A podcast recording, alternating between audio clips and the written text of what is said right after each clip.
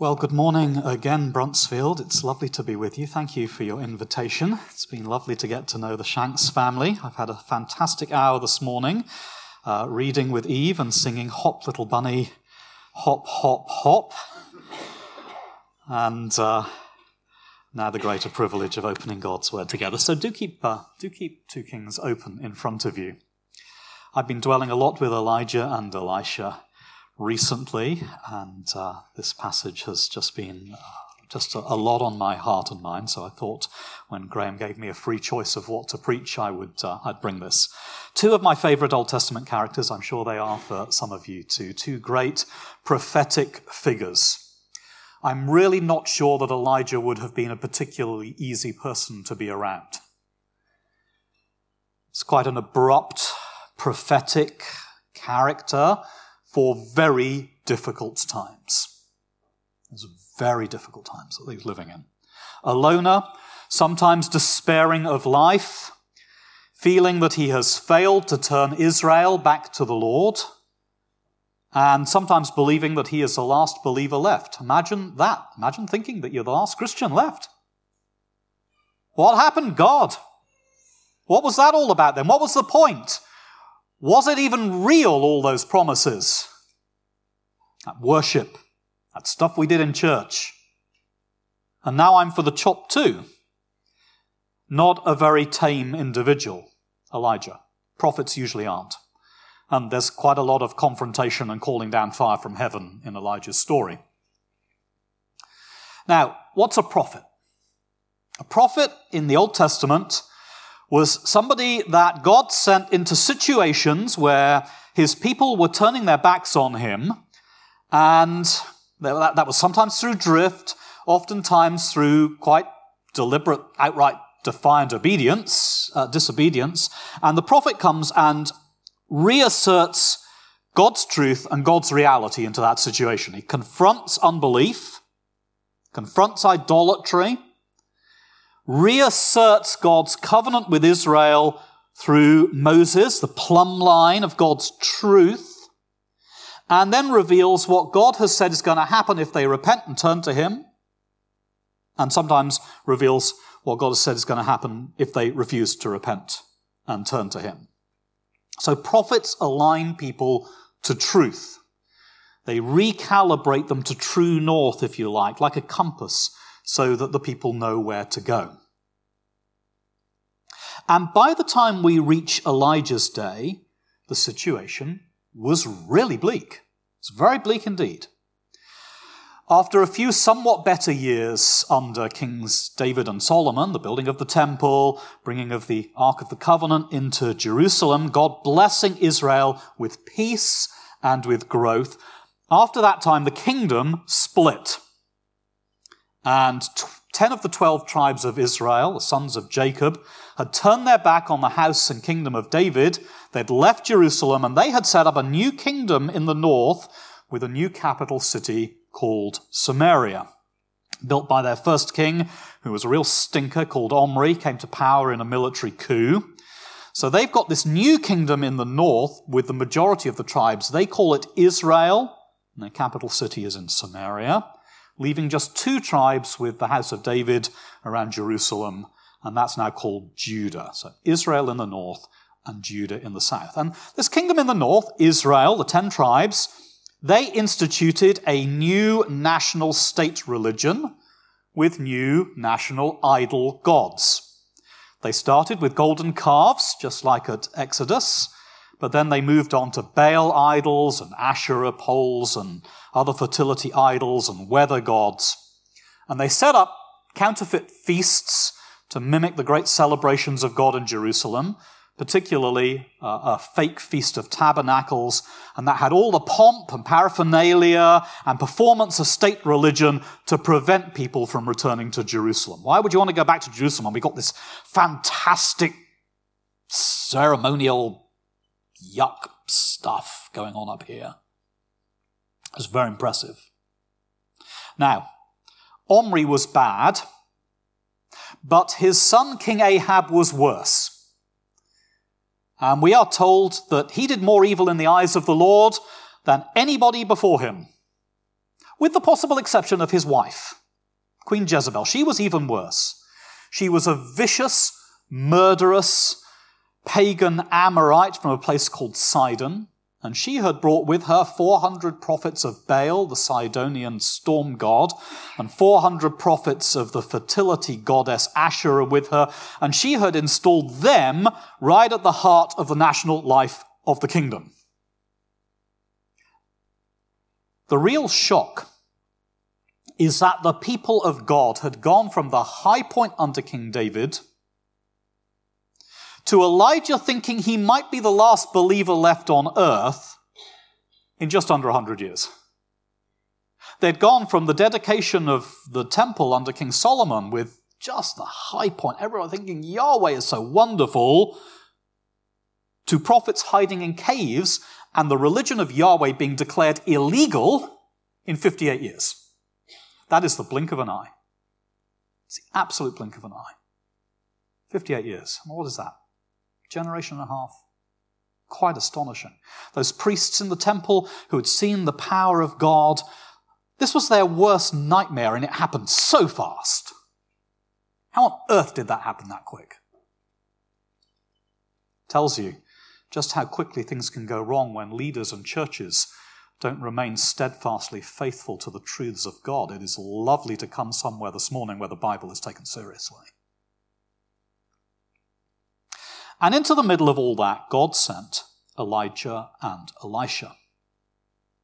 Elijah's name means, My God is Yahweh. My God is Yahweh. And some of you will remember how he burst onto the scene in 1 Kings 17 and confronted King Ahab with the words, I stand before the God of Israel who lives. Therefore, it's not going to rain in the land except at my word. I stand before the God of Israel who lives. Therefore. And I know that many of us will be familiar with lots of the events that my God is Yahweh was involved in. Mighty confrontations with the powers that be in Israel, with its false religion, so seemingly inconsequential, just one little guy against hundreds of fervent idol priests and all the power of the state behind them. But my God is Yahweh. Despite all appearances, you are always secure when my God is Yahweh. Don't know what you're facing this week, but if your God is Yahweh, then you are safe and Elisha. Elisha was Elijah's apprentice and his eventual successor, and his name means, My God saves. My God saves. Elijah's ministry was mainly on the national stage. There were a few more individual stories like Naboth and his vineyard, but even that's basically the tale of God versus Omri, Ahab, and the Baals battle going on. And with Elisha, we get a lot more stories of redemption and rescue at a personal level. But they both form this sort of unit at the center of the books of 1 and 2 Kings, bringing the word of the Lord to the northern kingdom, this apostate 10 tribes with their new state religion. And that is amazing. Because the northern kingdom had comprehensively rejected God, utterly turned their back. They turned to idols enthusiastically. And you might have thought that the Lord would just wipe his hands, wash his hands on them, wipe them out, rather than send prophets. Uh, these two books, 1 and 2 Kings, they were actually written much later after God had actually allowed the destruction of the northern kingdom of Israel and the exile of the southern kingdom. The writer had seen both of those things already happen. The writer knew what the trajectory was when he wrote this, and yet is still very keen to point out that God was still very active in the north. He did mighty miracles there. There were schools of prophets there. Even though the writer knew that the people hated God, knew what the trajectory was when he wrote it, God was at work. That's just amazing grace. People might be faithless, but the Lord never ever is. Were we to turn on a few chapters to chapter 13, we get a little hint of why the Lord was gracious to them even in their apostasy, where we read in chapter 13 the Lord was gracious to them and showed concern for them because of his covenant hundreds of years earlier with Abraham, Isaac, and Jacob. To this day, he has been unwilling to destroy them or banish them from his presence. Now, that covenant with Abraham, Isaac, and Jacob was a set of amazing promises that God made that I am going to bless you just because I am the God who blesses. You are going to be a blessing. There is going to be blessing to the whole earth through you, and particularly to an eventual successor to this promise, the Lord Jesus. It is going to happen. I am going to do it. I am going to keep my promise, and I'm going to keep it over generations and centuries and millennia. I don't know about you, I find it hard to remember what I agreed to three weeks ago. He is astonishingly faithful to promises made centuries before to Abraham, regardless of all the people's unfaithfulness. And the prophetic ministry of Elijah and Elisha is the Lord showing grace and concern for people who are turning their backs and being destroyed by the very idols they're embracing. And he did keep a remnant. When Elijah thought he was the only one left, God said, Actually, I've reserved 7,000 who haven't bowed the knee to Baal. And even when the northern kingdom is finally obliterated, he still keeps his promise because 700 years later, those of you who know uh, the story about the baby Jesus will know that when the infant Jesus was presented in the temple, we meet a, a lady called Anna. We're told she's a very old prophetess looking for the redemption of Jerusalem, and she was descended from the tribe of Asher in the northern kingdom that was destroyed 700 years before. I don't know, maybe she traced her ancestry back to the companies of prophets we hear about here. We don't know. But what we do know is this the Lord is so faithful to us over generations. Our little personal stories are part of his great story of faithfulness. He is sovereign, and that means that you are safe. He's never going to break his promise regardless of all the sins of people. The world and worldly rulers, the Omris, Ahabs, and Jezebels of our age can rage all they like. He is unstoppable. Amen? Amen. He is going to have a people for his own possession through the Lord Jesus. Anyway, that's a bit of a long winded introduction. Uh, this passage is about the transition between Elijah and Elisha. Elijah's job in God's purposes is coming to an end with two things. Firstly, the death of Ahab's evil son, Joram. Ironically, his name means Yahweh is exalted, but the mantra of his life was, There is no God. Hubris. And the second thing is that Elisha is now prepared and ready. The handover moment has come. The start of First Kings was the handover between David and Solomon, the handover of kingship. This is the transition of prophets, generation passing to generation. You teenagers, listen to this stuff. Generation passing to generation. When we first met Elisha, 1 Kings 19, Elijah had hit a low point, and God said, As part of the replenishment for you, I'm going to give you an apprentice, I'm going to give you a companion. You need somebody with you in the work, Elijah. Sometimes you just needed to be alone. But now God says you need, uh, post Mount Carmel, you need to not be isolated, you need somebody with you. And we're told that when they first met, Elisha was plowing a field with 12 yoke of oxen. There had been a, there had been a drought in the land. It's very interesting that uh, here he is, the rains have come, after Mount Carmel. He's plowing with 12 yoke of oxen, probably from a wealthy family, probably found it very difficult to keep the, the oxen alive over that period. You'd have thought, oh no, the critical thing is that I stay just plowing my field. I keep going. I keep the family alive. I keep the crops coming. But Elijah goes and meets him and signifies that God is calling Elisha to prophetic ministry now by throwing his cloak around him. Just hold that detail in your mind as we go on, the throwing of the cloak around him. We'll come back to that in a minute. And we're told that Elisha burnt his farm equipment, burning his bridges. I'm sure his family liked that. I am following the call of God now. I am not going back. And so we heard read. Thank you, Cato, for reading so beautifully. that when the Lord was about to take Elijah up to heaven in a whirlwind, the two of them were on their way from a place called Gilgal. And Elijah said to Elisha, Stay here. Stay here. The Lord sent me to Bethel. Maybe there's a sense that this handover, this parting, is going to be painful for Elisha. They have been together for years, like a son with his father in the ministry of Yahweh. And Elijah is the great leader. It's very intimidating when great leaders depart, isn't it? Oh, but we've, been, we've relied on you. Is the blessing going to depart with you? Is Elisha going to get the authority of Elijah? Or is the ministry all going to grind to a halt with the transition between generations? You know, it, was God's plan for salvation just centered on that one person? Do I have to carry on doing it like Elijah did? It's very difficult when, when you get handovers. Praise God, that is never true. It wasn't with Elijah. It is not true now. It's not true at Bruntsfield. All Elijah was called to do was be faithful for his part in his day. But the Lord's purpose and the Lord's story are far bigger than even a great prophet like him.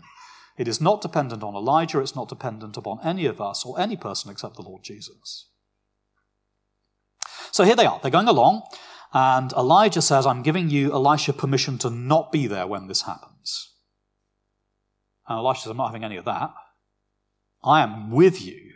It's just real closeness we heard read. Wants to be with him, and he wants to be close to what the Lord is doing. And Elijah repeats it another two times. Do you want to go? No, no, I'm not going. Not going to leave you. And they're met by two companies of prophets. Uh, one at Bethel and one at Jericho, and they emphasize it too. Elijah, do you know that your master's going to be taken from you today? Yes, I know. I know. Now, when you're doing Bible studies, always look up the postcode, always look up the location. Bethel was the big northern center of calf idol worship. And Jericho was a city that had been cursed by God. Dark, dark places. And here, God has companies of prophets in both of them. Astonishing. Just because somewhere feels extremely dark, spiritually oppressive, far from the Lord, never imagine he cannot raise up people of the word there or here. UK can feel very dark at the moment. Do not think the Lord is not at work.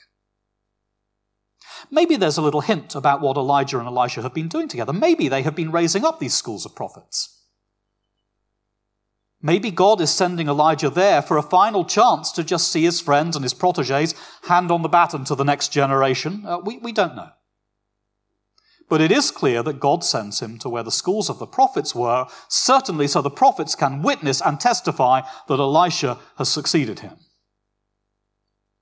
But maybe too, so that Elijah can see some of what God was doing all the time, even when he thought it was so hopeless. A lovely thing a few weeks ago. I'm sure that many of you have experienced as well. Someone told me about something that God did in their life through, through something that I prayed about with them 18 years ago.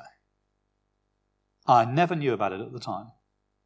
Just 18 years later, Gus came at exactly the point I needed some encouragement. I know that many of you will, there'll be many stories like that in this room. Many of us have found out years later we inadvertently encouraged somebody in their faith by something that we said or did. And God graciously gives us glimpses just so we know that He's at work all the time. Maybe something like that is going on here.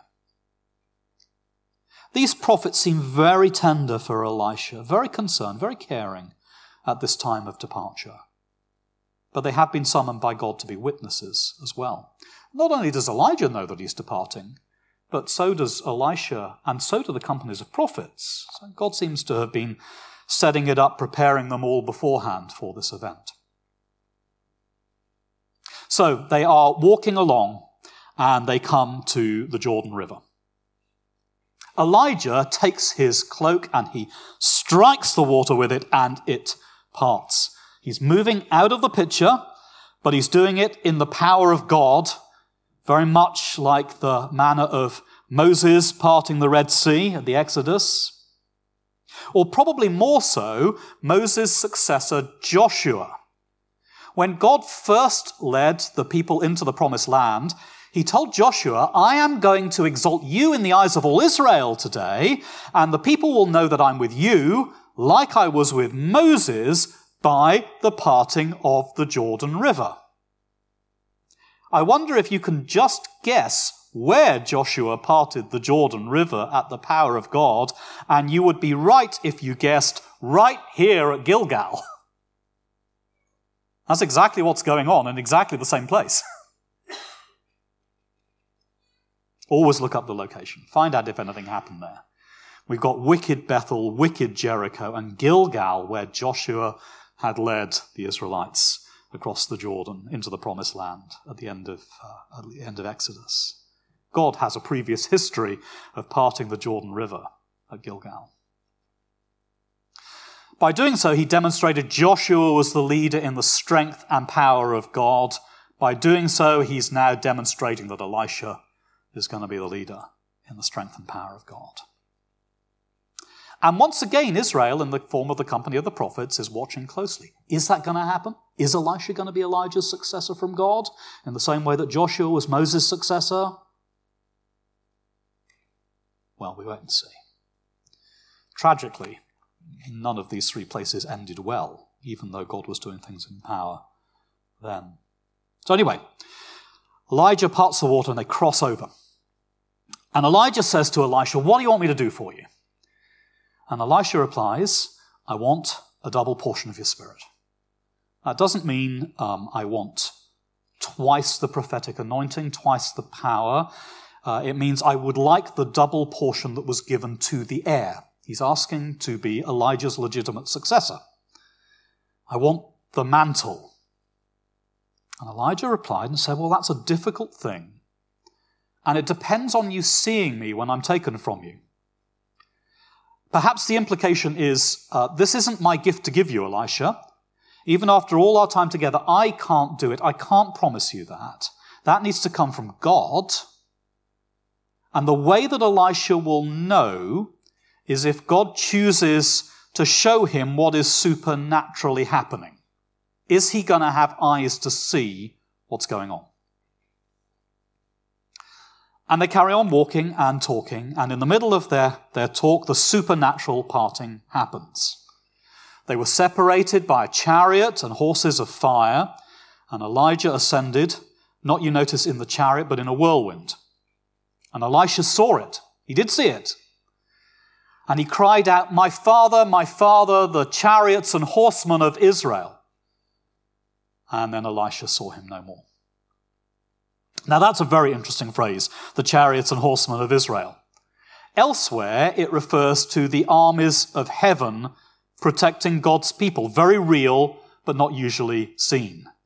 Think about, um, you think about the supernatural angelic protection of churches, the angels of the churches in the book of Revelation, for example. Enjoyed hearing Revelation uh, earlier. Very real, not usually seen. But here it doesn't mean that. Here, the phrase the chariots and horsemen of Israel means Elijah. Elijah is the chariots and horsemen of Israel. That is Israel's defense and shield. And we know it because later on, when Elisha dies, he is mourned with the same words My father, my father, the chariots and horsemen of Israel. And there's no supernatural vision of chariots and horsemen at that point. I think what it's doing is connecting the very real, supernatural, angelic protection of God's people with the ministry of the Word of God through the prophets. They're two edges of the same sword, two sides of the same coin, if you like. There is a battle for faithfulness going on on the earth. Are we going to be faithful to the Word of the Lord and secure protection for the faithful that is going on in the heavenly places? They're going on at the same time like the angels of the churches in Revelation. We, dear friends, are in a spiritual battle, not against flesh and blood, but against principalities and powers in the heavenly realms. The situations you go into this week as a Christian, God is for you. God is protecting you. God is hedging you around. And he who is in us is greater than he who is in the world. He's for us. And that's what Elisha is now given spiritual eyes to see. The writer is telling us about it to give us the eyes of faith to see. And you notice that he picked up the cloak. It's his now. He did get the prophetic mantle because he sees. And we, Christians, we, churches, we, Bruntsfield, get the prophetic mantle because we see with the eyes of faith. Jesus said, Those who haven't physically seen me are nevertheless blessed because they believe. So we see by believing with faith. Bible says you have two sets of eyes. You have eyes of your, your head and you see physically, and you have eyes in your heart that enable you to see spiritually by hearing the word of God. With faith, trusting. Jesus said, it's not just hearing my words. Remember, he's talked about the guy with uh, the, the, two people building a house on the sand or on the rock. The difference is that they both hear, but one does. The one who hears my words and puts them into practice is the one who is believing with faith, says Jesus.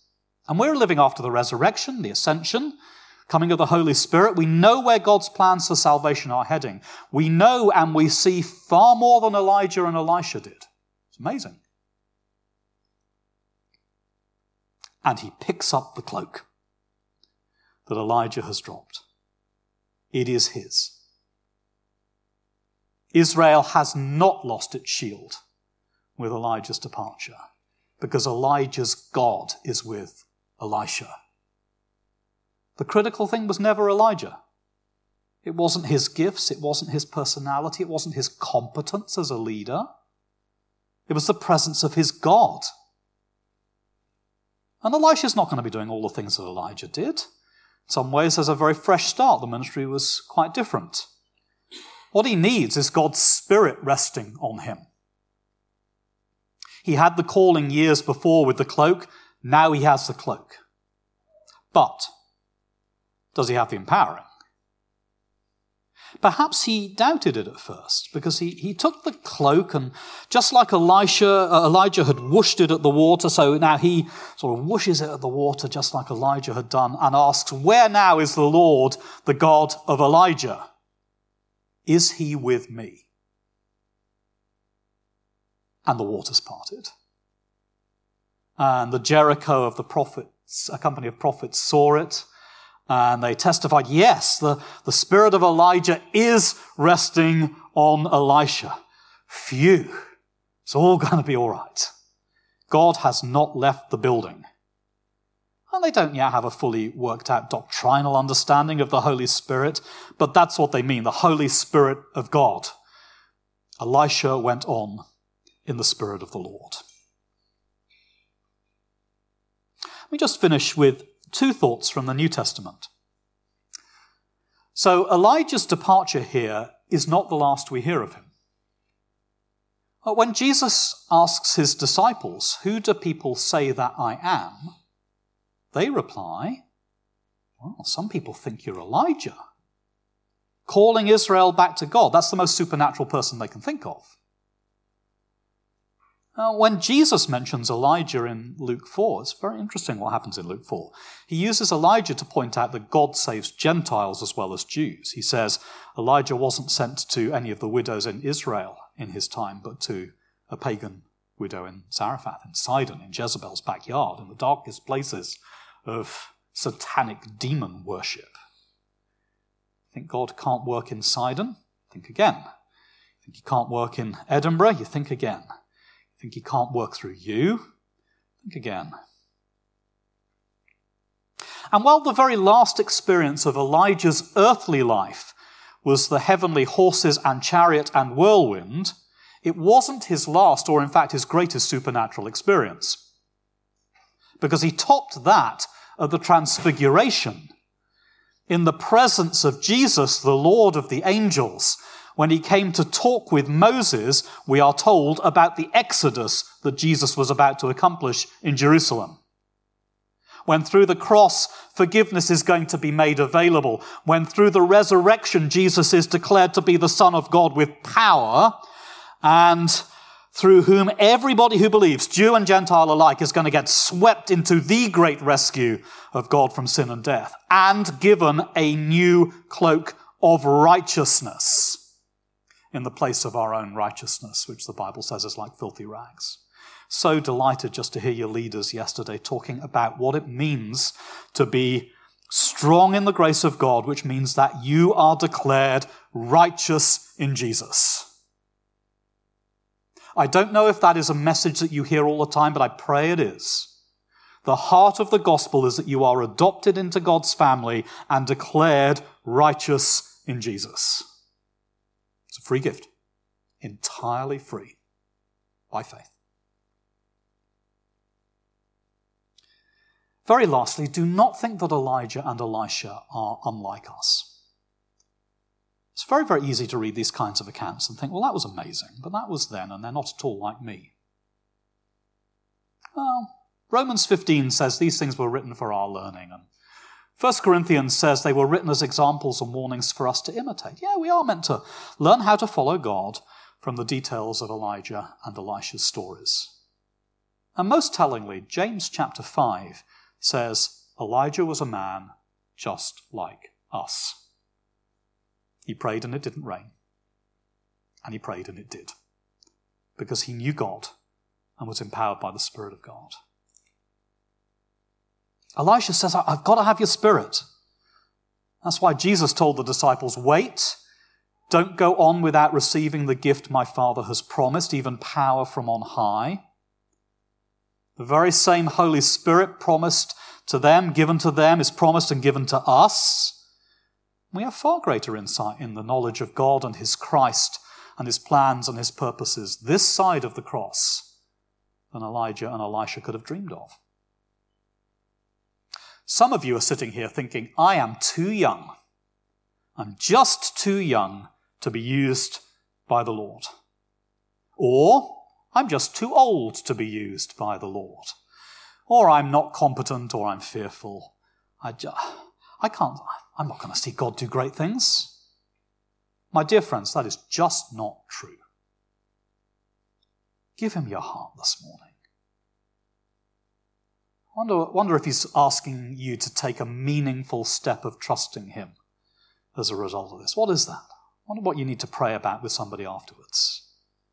Ask him to empower you. Get the help of your Christian friends here. Pray. See what he wants to do.